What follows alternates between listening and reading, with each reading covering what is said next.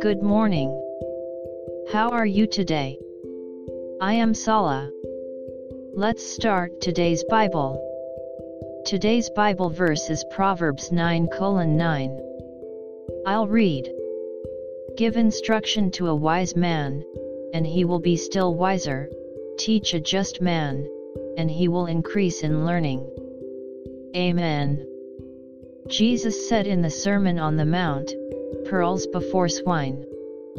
He also said in Matthew 25:29 that for to everyone who has, more will be given, and he will have abundance. But from him who does not have, even what he has will be taken away. Those who know God will empty themselves and come before him.